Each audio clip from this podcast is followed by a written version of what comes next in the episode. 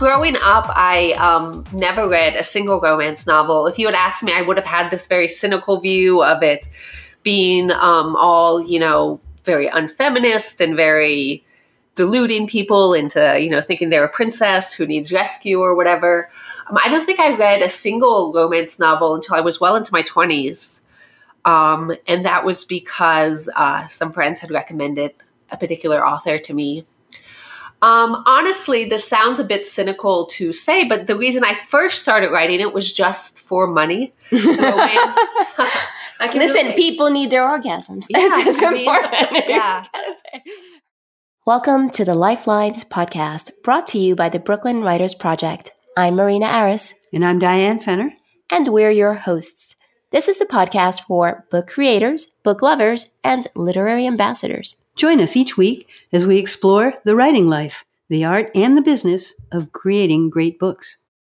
Today we will be discussing passionate love. And to set a clear context, the passion we're talking about is the strong love or sexual desire one person may feel towards another, or in literature, the passion one character may feel toward another. Joining us in our discussion is romance author Patty Bryant. Patty is a cafe based writer who publishes in multiple genres under several different pen names.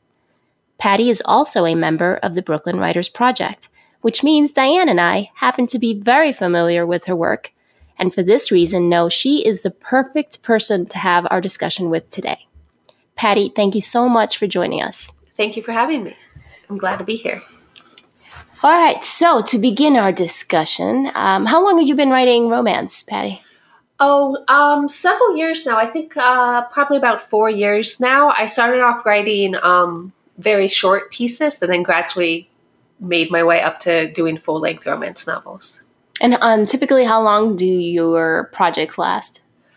Um, last in terms of page number or in terms of how long it takes to write? Uh, in terms to write before you're ready to publish. It depends on how inspired and how um, the words flow. It's taken me as long as a year to write some and as short as a month to write some. A month? That's fantastic. Well, it was a relatively short book, only about 30,000 words, but still. And where do you get your inspiration for your stories mostly? Um, I look around at what's popular with um, the audience. I think when you're writing as a career, it's important to stay up abreast with what trends are getting published right now. And so I look at what stories are um, selling well, but then I also think about, you know, how would I tell this story if I was going to do it? You know, so perhaps werewolves are very popular right now. But if I'm not particularly interested in werewolves, I might, um, you know, put my own spin on it by having my own totally different mythology for a fantasy creature. That's not what most people are doing, but is what I'm more interested in personally. Oh, I like that. So you're still, in essence, it sounds like you're going into the trends from a different angle, is what you're doing. Yeah, yeah. yeah. It's I, I, certainly don't recommend anybody necessarily slavishly follows trends or writes something that you personally don't like. It's more about being aware of what's popular and finding out how you can fit into that or what you have to say about it. Um, and, and I know you write in different genres. What what are some of those genres? Um, I've written in, as I was mentioning, paranormal romance, so things with like werewolves or vampires or other um, fantastical creatures. I've written in historical romance, and I've also written in uh, fantasy with romantic elements. Mm. Do you have a favorite among those? It depends on what I'm in the mood for. You know, sometimes it's fun to be able to make everything up, like in a fantasy world. And on the other hand, sometimes it's fun to do a lot of research with um, actual history and allow the facts to kind of inspire the story as opposed to just making um, the whole world up. Oh, I like that. And if you do use research, does that add a whole lot more time or do you just limit it? It depends. Most of the historical time periods I've written in have been periods I'm already interested in. So I don't have to do a lot of background research. Occasionally I'll have to stop writing to check one or two little details, but I usually have a sense of what kind of things people wore or where, um, you know, how they would travel from one place to another. The most of the basic um, elements that will show up in a book. occasionally I've gotten interested in a new period and um, wanted to write something there that required a lot of research. And then that can add a lot of time if that's the case. But most of the time in my historical stuff, I've done it with periods that I already know a lot about. Great. Now, talking about passion, uh, do you feel that it is an emotion that is present in all romantic stories, or do you view it as an escalated form of romantic love, which is only appropriate for some types of love stories? That's a really great question. Um, almost always in the romance genre, almost all books are what we call first time stories. So people who are getting together for the first time. And that inherently adds a lot of passion because, you know, the heroine maybe doesn't know if the hero returns her feelings. He doesn't know if he's ready to make a commitment. Um, so there's a lot of this tension and passion inherently.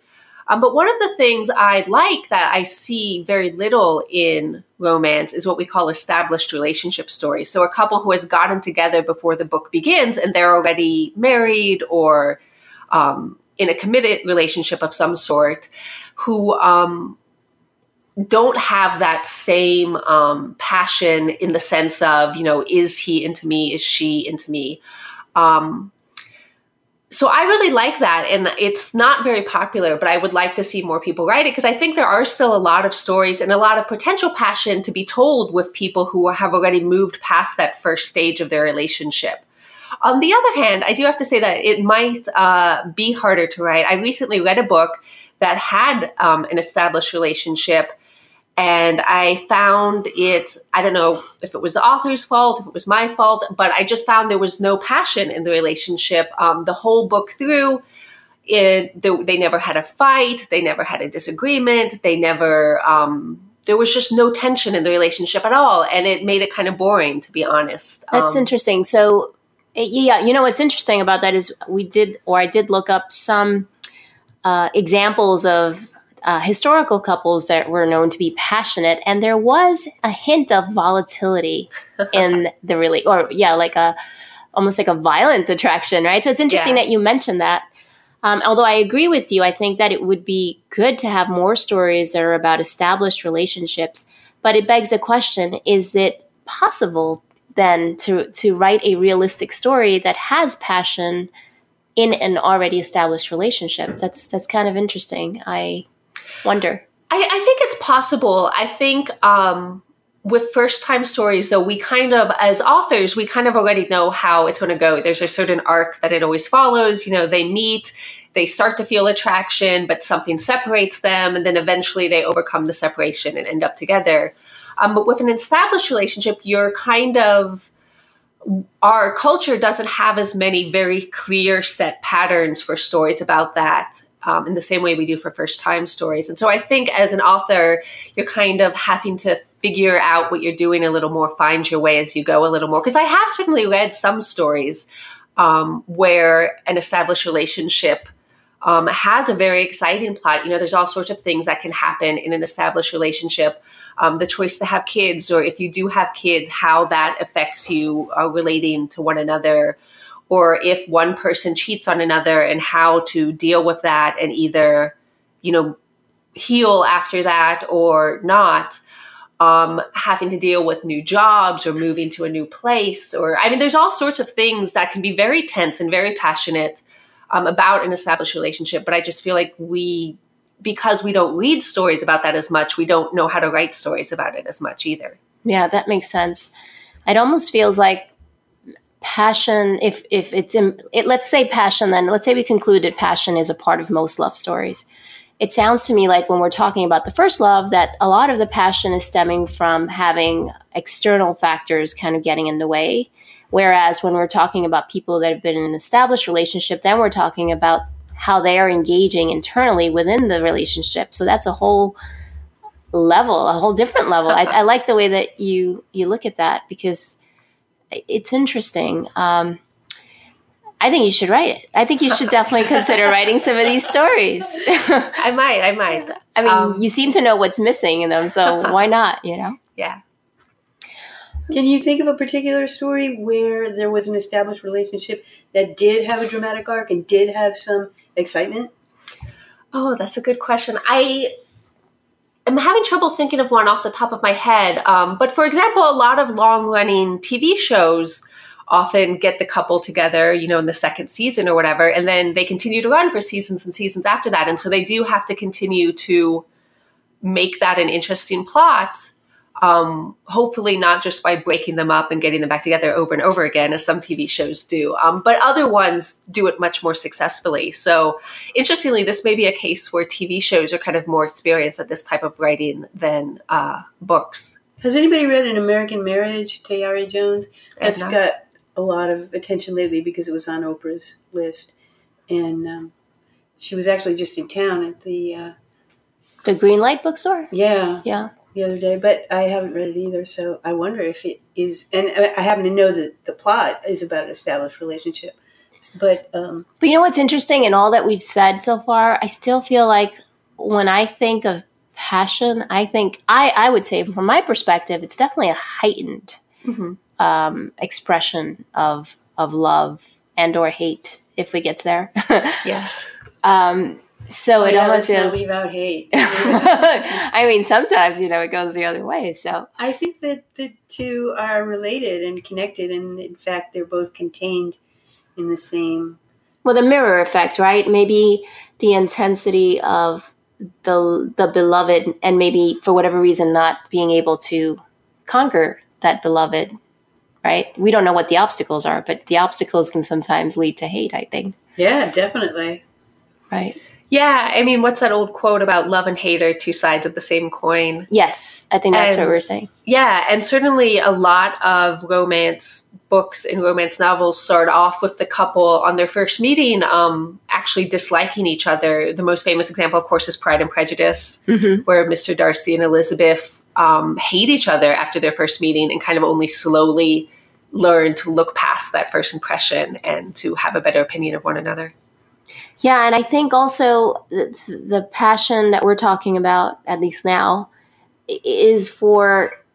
It sounds like it's for couples who just are destined, right? They're going to be together. It's going to be uncomfortable, yeah. but yet in the discomfort, they're getting some sort of a payoff, right? Yeah. So maybe for the reader, it can be very exciting because the passion can just, you know, be like make you cringe, right? But yet you see these two people that, that are just so taken by the relationship they're that they're in that they'll just continue, right? So, um, all right, well let's let's let's switch over to um, what are some of the biggest lessons you've learned? You said a few years now, right? That you've yeah. been writing. What are, what are some of the toughest things about writing about human romantic love? um, that's a good question one of the things I feel like is kind of balancing the I suppose you could say the the love and the hate in that you want to be able to show believably these people, these two people um, feeling attraction to one another, feeling passion for one another, feeling comfort to one another, but you also don't want to make it too easy for them. They need to have, you know, some obstacles before they can reach their happy ending at the end of the book.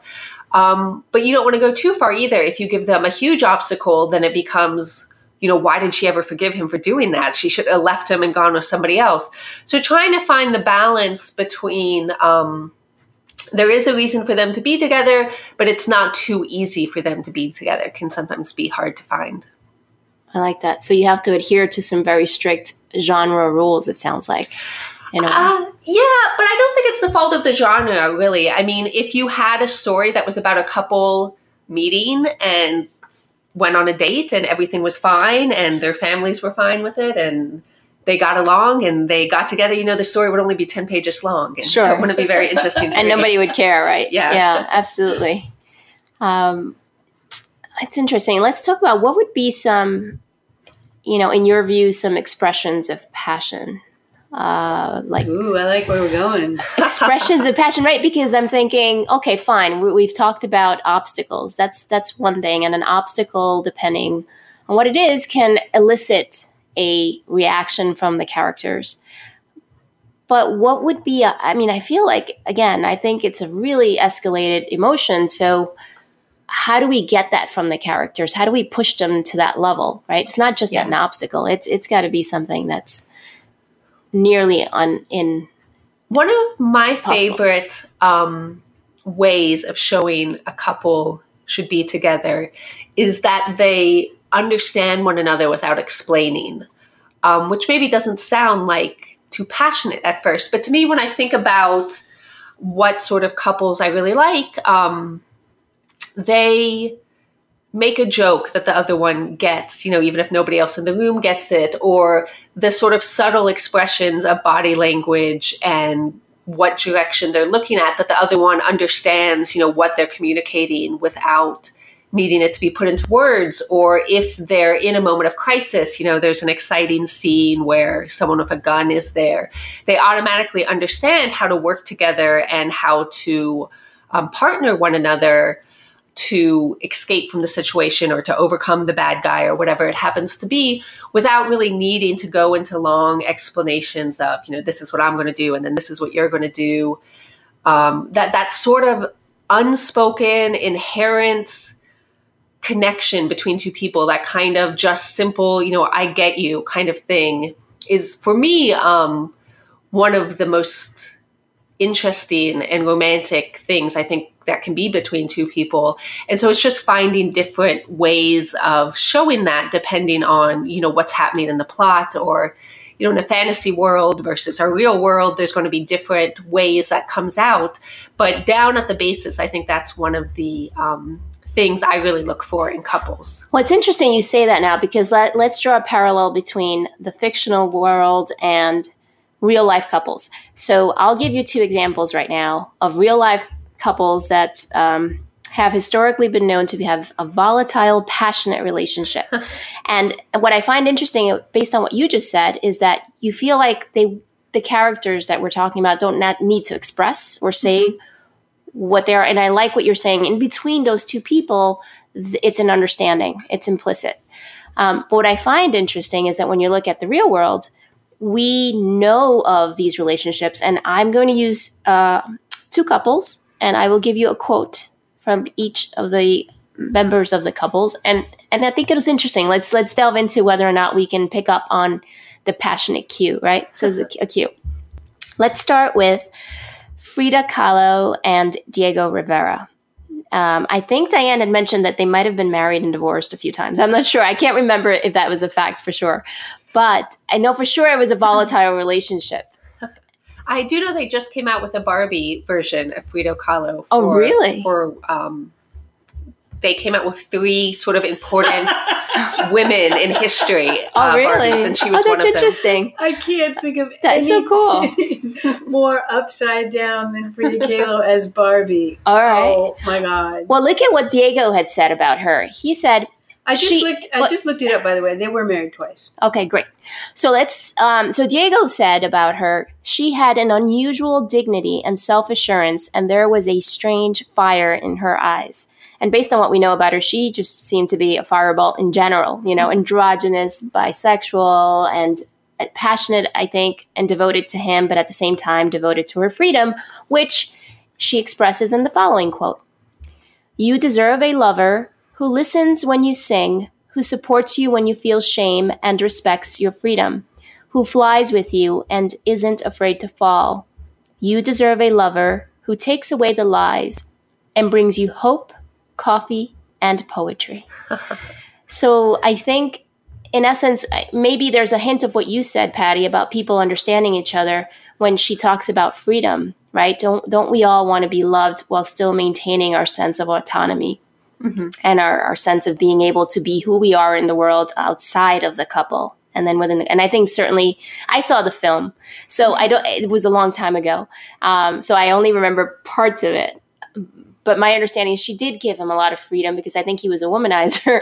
And she also went ahead and took her freedom and did whatever she did. But yet they kept coming together again mm-hmm. which is the interesting thing right? They just kept meeting again. Well you know what it reminds me of? Um, because i had the privilege of de- of reading The Deal with the Duke, the the book that you wrote. I did as well. When you were when you were workshopping it before it came out. Actually, we should stop and, and say The Deal with the Duke is available on Amazon. Yes, I love it. by Patty Bryant. Thank you. Um, but I remember specifically that uh, you had two characters who communicated without words, who were on the same page as to what to do at various times, mm-hmm. didn't and were sometimes the only people in the room who knew what was going on as they saw it going on. So actually, those were some of my favorite scenes. By the way, very steamy, wonderful um, moments of yes, passion. Absolutely. Thank you. They were they were very well done, Patty. Um, so okay, so I think that first quote kind of touches a little bit on what you had said. Although, again, in the real world, if you ask a person um, outside of the relationship, they're more likely to be able to articulate what they're feeling for this other person. Um, so let's look at one more example Elizabeth Barrett Browning and Robert Browning. Elizabeth was a respected poet in poor health. As they carried on their relationship in secret, they eventually married, and they lived among writers, and when she died, she died in his arms. So one of his quotes was um, I love your verses with all my heart, dear Miss Barrett. Fresh, strange music, the affluent language, the exquisite pathos, and true, new, brave thought. And one of her quotes I am not of a cold nature and cannot bear to be treated coldly. When cold water is thrown upon a hot iron, the iron hisses. Um, so I well, the first one talks uh, uh, to that point that you made about two people who understand each other without having to compare notes. Um, but I think he adores her almost in that uh, yeah. quote, right? I feel like there's a sense of adoration, maybe respect. Yeah. Not so much passion, but certainly maybe a devotion, right? And with her, I think, well, maybe because she was a poet, she describes something hot. Well, there you go. there you go. Um, might be reading into it too much. Um, so I'm going to just diverge here just because, um, and you maybe can remember I've complained about this in the past. and I think, it, but I think other people feel this way too. Um, there's something about romance which stops when there is still that excitement. It's like the story of the prince and the princess getting together, and then there's no more what happened for the next 15 years in the book. And I find that a little bit um, worthy of criticism. I, I, don't know if you want to. But there are that. series now, right? Sometimes there, there are series Maybe that I'm are wrong. written. I agree with you, but sometimes when they think it's popular now to get series writing, there are series. Right? Series almost always um, are not the same couple in each book, though. It usually mm. is, you know, in book one, Jane and Tom get together, and then book two, Jane's right. sister gets That's together true. with someone That's else, true. and then book three, Tom's friend gets together with someone else, um, and so on. And there's actually two reasons why I think that I'm a little unhappy about that formula. One is because I think it's sold a lot to young women as find your prince. Um, everything in your life is a derivative from you know what you get out of your relationship with another person that's not a new criticism you know we've all heard that um, and then of course the other the other point as i mentioned is that the story stops before all of the real living takes place. I mean okay we've now matched with our passionate other and how about you know after the right. passion what happens when it's time to do the dishes? Well to patty's credit she's saying that we need more of that literature right? More of that established relationship storyline. Yeah i would like to see more established relationships. Um, i hear what you're saying though. I think there a well done romance should indicate how the um, even if it is a first time story you should be able to tell from what you get um, in the book how they will then go on to handle you know splitting up the rent and who takes out the garbage and all those kind of stuff from the way they've interacted in um, their first month or however long amount of time the book covers. Um, but of course we don't actually see that and so it is easier to imagine that it's happier and simpler than it really is in real life. And I mean, romance novels, I don't want to say there isn't an element of fantasy to them, because of course there is an element of getting away from the mundane dreariness of everyday life. And I think that's okay. Um, we, that shouldn't perhaps be the only thing you ever consume in literature. Um, and it can lead to perhaps people um, getting too caught up in the romantic portrait and not real life.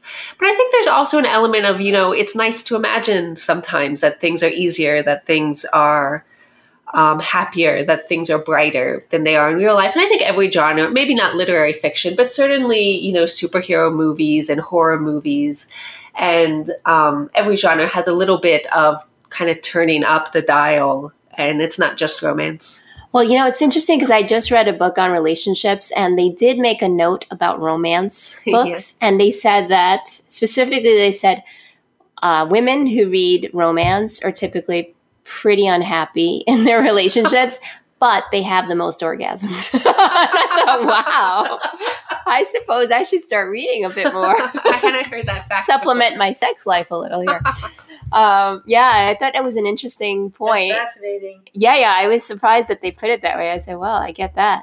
Little escapist literature. Although, yeah, I, I wonder which comes first. Is that people read romance and then become unhappy with real life, or is it people who are already unhappy with what they have in their life then seek out? Um, I think there would be both. I would imagine. Um, that's a good question, but I, I, I would assume because we're so many readers in the world, yeah. we're going to touch both, right? you should ask Patty the question you asked me when we were talking about Valentine's Day. What do was the question believe, I asked? Do you believe in? Is it just escapism? Is it just having that role of um, giving you something when you need it, or do you believe? You know, are you a true believer? Do you believe that romance finding the one who's destined for you, the love that will last a lifetime, the most important thing in the world, the mm-hmm. essence of your soul. Yeah, we had quite an interesting conversation on that. And I turned out to be the hopeless romantic, and Diane admitted to being the secret romantic. Um, and we both, although we covered as much as we could, we both um, realized, especially after my reading this week, that sometimes uh, love and passion and relationships and all of that stuff that we put all this mental effort into um, may actually be the result of physiology. Oh my! Yeah, it's it's brain science. Insane, right? Um, but brain science involves passionate feelings too, right? All of the realms of, of emotions that we experience as humans. But what kind of what's yeah, your belief on? Yeah, I don't think one dis- disproves the other. I mean, just to say that there's a scientific explanation for it doesn't mean that it's not real. It just is another term that you can use to describe this phenomenon that is real. I think, yeah, I think we missed the boat on that. But I think that when we're talking about emotions, uh, human emotions, anything is possible, right? We can't, it's hard to control our emotions, I think. Yeah. Um, I, be- I don't believe in soulmates or destiny, but I do think that um, certainly in my own life, I prefer having a partner to not having a partner, um, to being with someone, to being alone. But I think love um, or a relationship or romance or whatever you want to call it takes work. You know, you don't, there isn't a person out there who you're magically suited to. Um, but there are people who um, you have stuff in common with, and you can be with one of those people and you're going to have to adjust some of your expectations or you're going to have to adjust some of their sure. expectations. You're going to get into fights. You're going to um, not have everything you want. But um, i think uh, overall it's better to be with a person than not to be with a person. That love is a thing that brings happiness into my life certainly yeah, I would agree with you. And I think what you touched on just now might be the key to the thing that we say is missing, mm-hmm. which is talking about the differences between people that are real and that are not going anywhere yeah. once they're in an established relationship. And that's where the passion would show up because then you have to learn how to make those compromises and give in a little, right? Yeah. Yeah, I see that. So that I think that's you're very balanced. I'm a total in the clouds romantic. that's cool. I'm trying to come back down to earth though, because I don't know. Well, it's more fun for me to be on the clouds, but. well, Patty, what cool. made you start writing romance? Was there something that drew you to this? It's funny because growing up, I um, never read a single romance novel. If you had asked me, I would have had this very cynical view of it being um, all, you know, very unfeminist and very deluding people into you know thinking they're a princess who needs rescue or whatever. Um, I don't think I read a single romance novel until I was well into my twenties, um, and that was because uh, some friends had recommended a particular author to me. Um, honestly, this sounds a bit cynical to say, but the reason I first started writing it was just for money. Romance. Listen, relate. people need their orgasms. Yeah, it's, I mean, important. Yeah. Romance is um, the biggest selling fiction market, and it is one of the easiest markets to get into as um, a self publisher if you don't want to go through the very long process of um, applying to a publishing house and getting an editor and all of that. And I had always wanted to be a writer, though. So I thought I would try this. And as I learned more and more about the genre, as I not just wrote it, but I read in it more widely, I started to really enjoy the different um, things it's capable of romance is a genre that focuses on women. Um, there is gay romance too, of course, but I write mostly uh, straight romance. So there's always at least one important female character, and very often more than one. Um, and it's a genre that, especially with things like historical romance, you know, when we think about history, very often women. Um, get the shorter end of the stick because they usually weren't the kings, they usually weren't the generals, the sort of big moments of history. They very often were less allowed to participate in. Um, and so we're able to, through romance, sh- put them in the center instead and show what their perspective of history was like and how they did influence things or how they were influenced by the wars and the laws and these bigger issues. Um, and so that's a thing I really enjoy about romance as well. So, do you think that your audience is primarily female, or do you think there's a certain way that romance can be written that appeals to men, or how do you feel about the gender differences? Um, I haven't polled my readers specifically. When they mention it themselves, it is almost always women. You know, occasionally I'll get a reader who says, I love your books. I'm a grandmother and I read them. your know, grandmother, that's cool. And I like, you know, whatever about them. Um, now and then I, I occasionally someone will say they're a man, um, usually only by the pointing out how unusual it is. You know, they'll say, uh-huh. um, I know it's weird that a man reads romance, but I love these books. And I know, um, although, like I said, I, I, haven't done a specific scientific poll, I know people who have polled the romance genre in general. It is overwhelmingly women writers.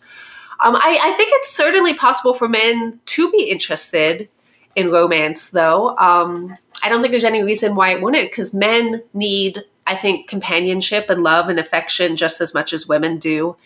And just like there's always a female character in the books, there's always an important male character as well.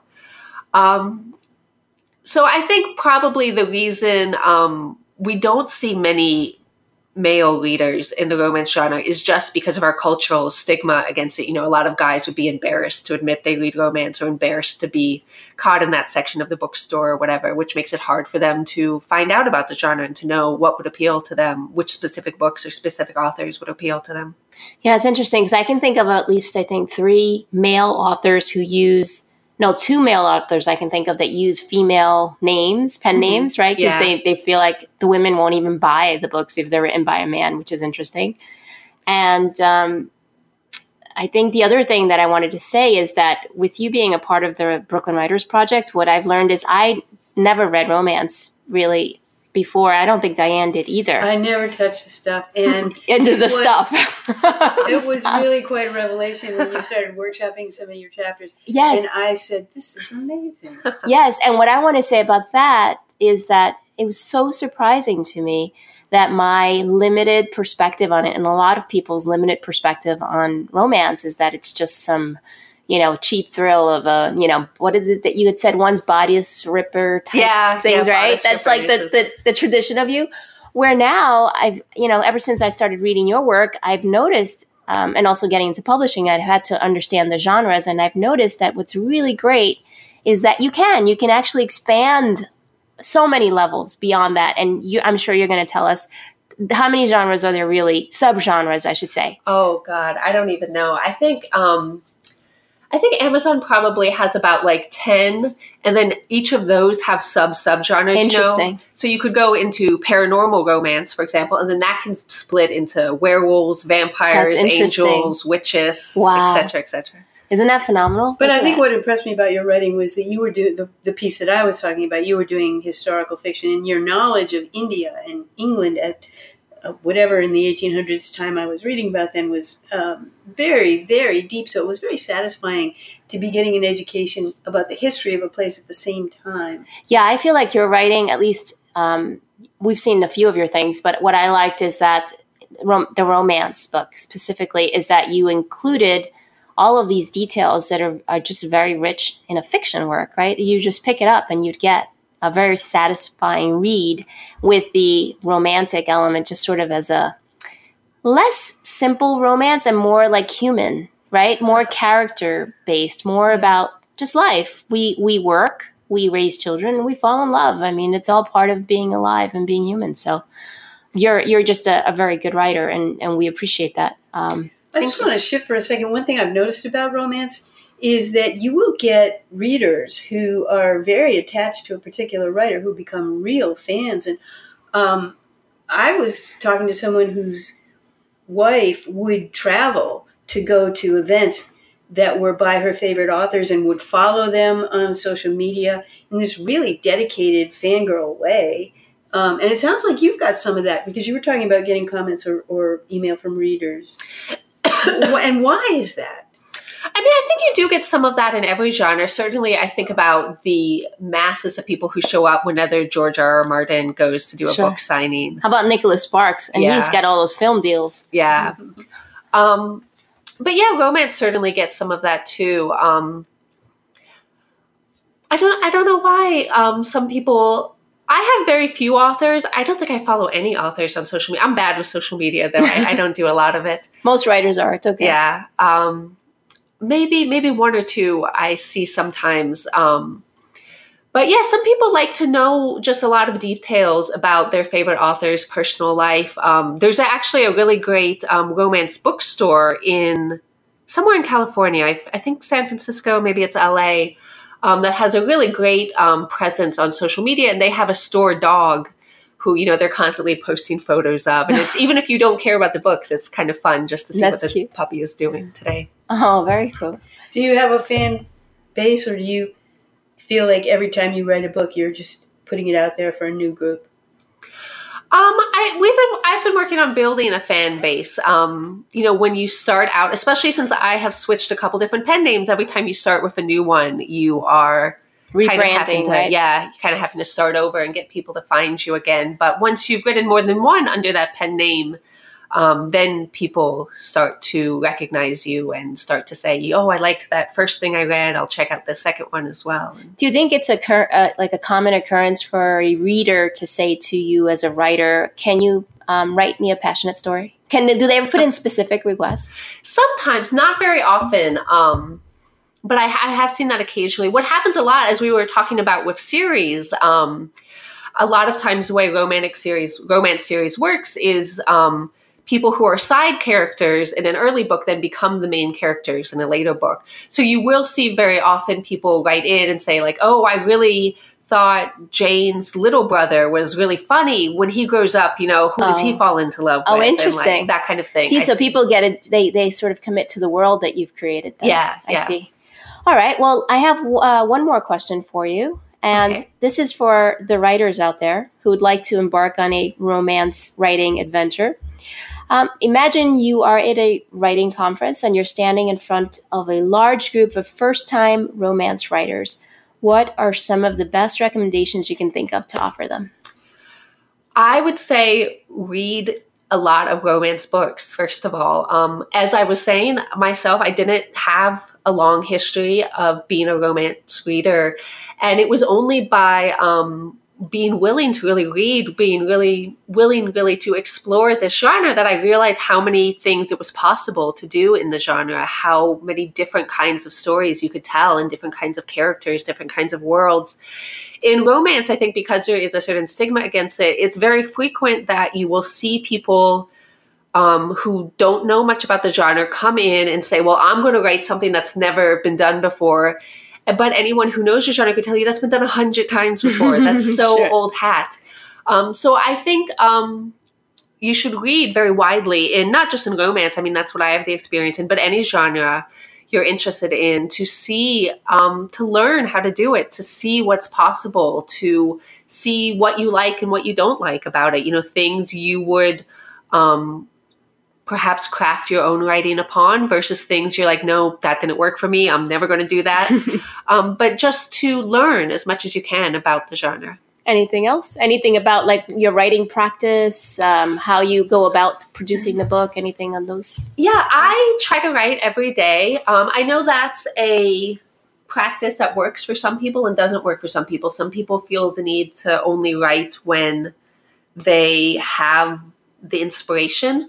But for me personally, I find trying to write every day is much more useful. I think of it as like doing exercise. You know, most days you don't really want to exercise, but if you only wait it until you felt really good, you probably would not be very healthy. Um, that you have to build up those muscles, and the more you build up uh, the writing muscle, um, the better you get at it. Whether that means the more words you can write in a day, or that you have right away when you start out writing, you know, a clear idea of where you want to go, so you have to do less editing later on. Um, but whatever it is, I find the more um, practice you take writing, eventually the better product you put out. Excellent. Any last words on passion, ladies? Anything we want to? How do we bring this home? What's our What's our conclusion about passionate love? we believe in it. We believe in it. I, I, I, de- well, I, hey, I'm the hopeless romantic. I'm buying the entire thing. Okay, so that that's that. Well, I'll put in the request for you to write that book about the long established couple. yes, I think you can definitely handle it. Okay. I believe I'll, in you. I'll try and come up with a plot. All right. So let's wrap this up by letting our listeners know where they can uh, find your book or your books, wherever you'd like to lead them, and we'll take it from there. Great. Thank you. Um, so, as we've all talked about because um, it's the book of mine that both you guys have read.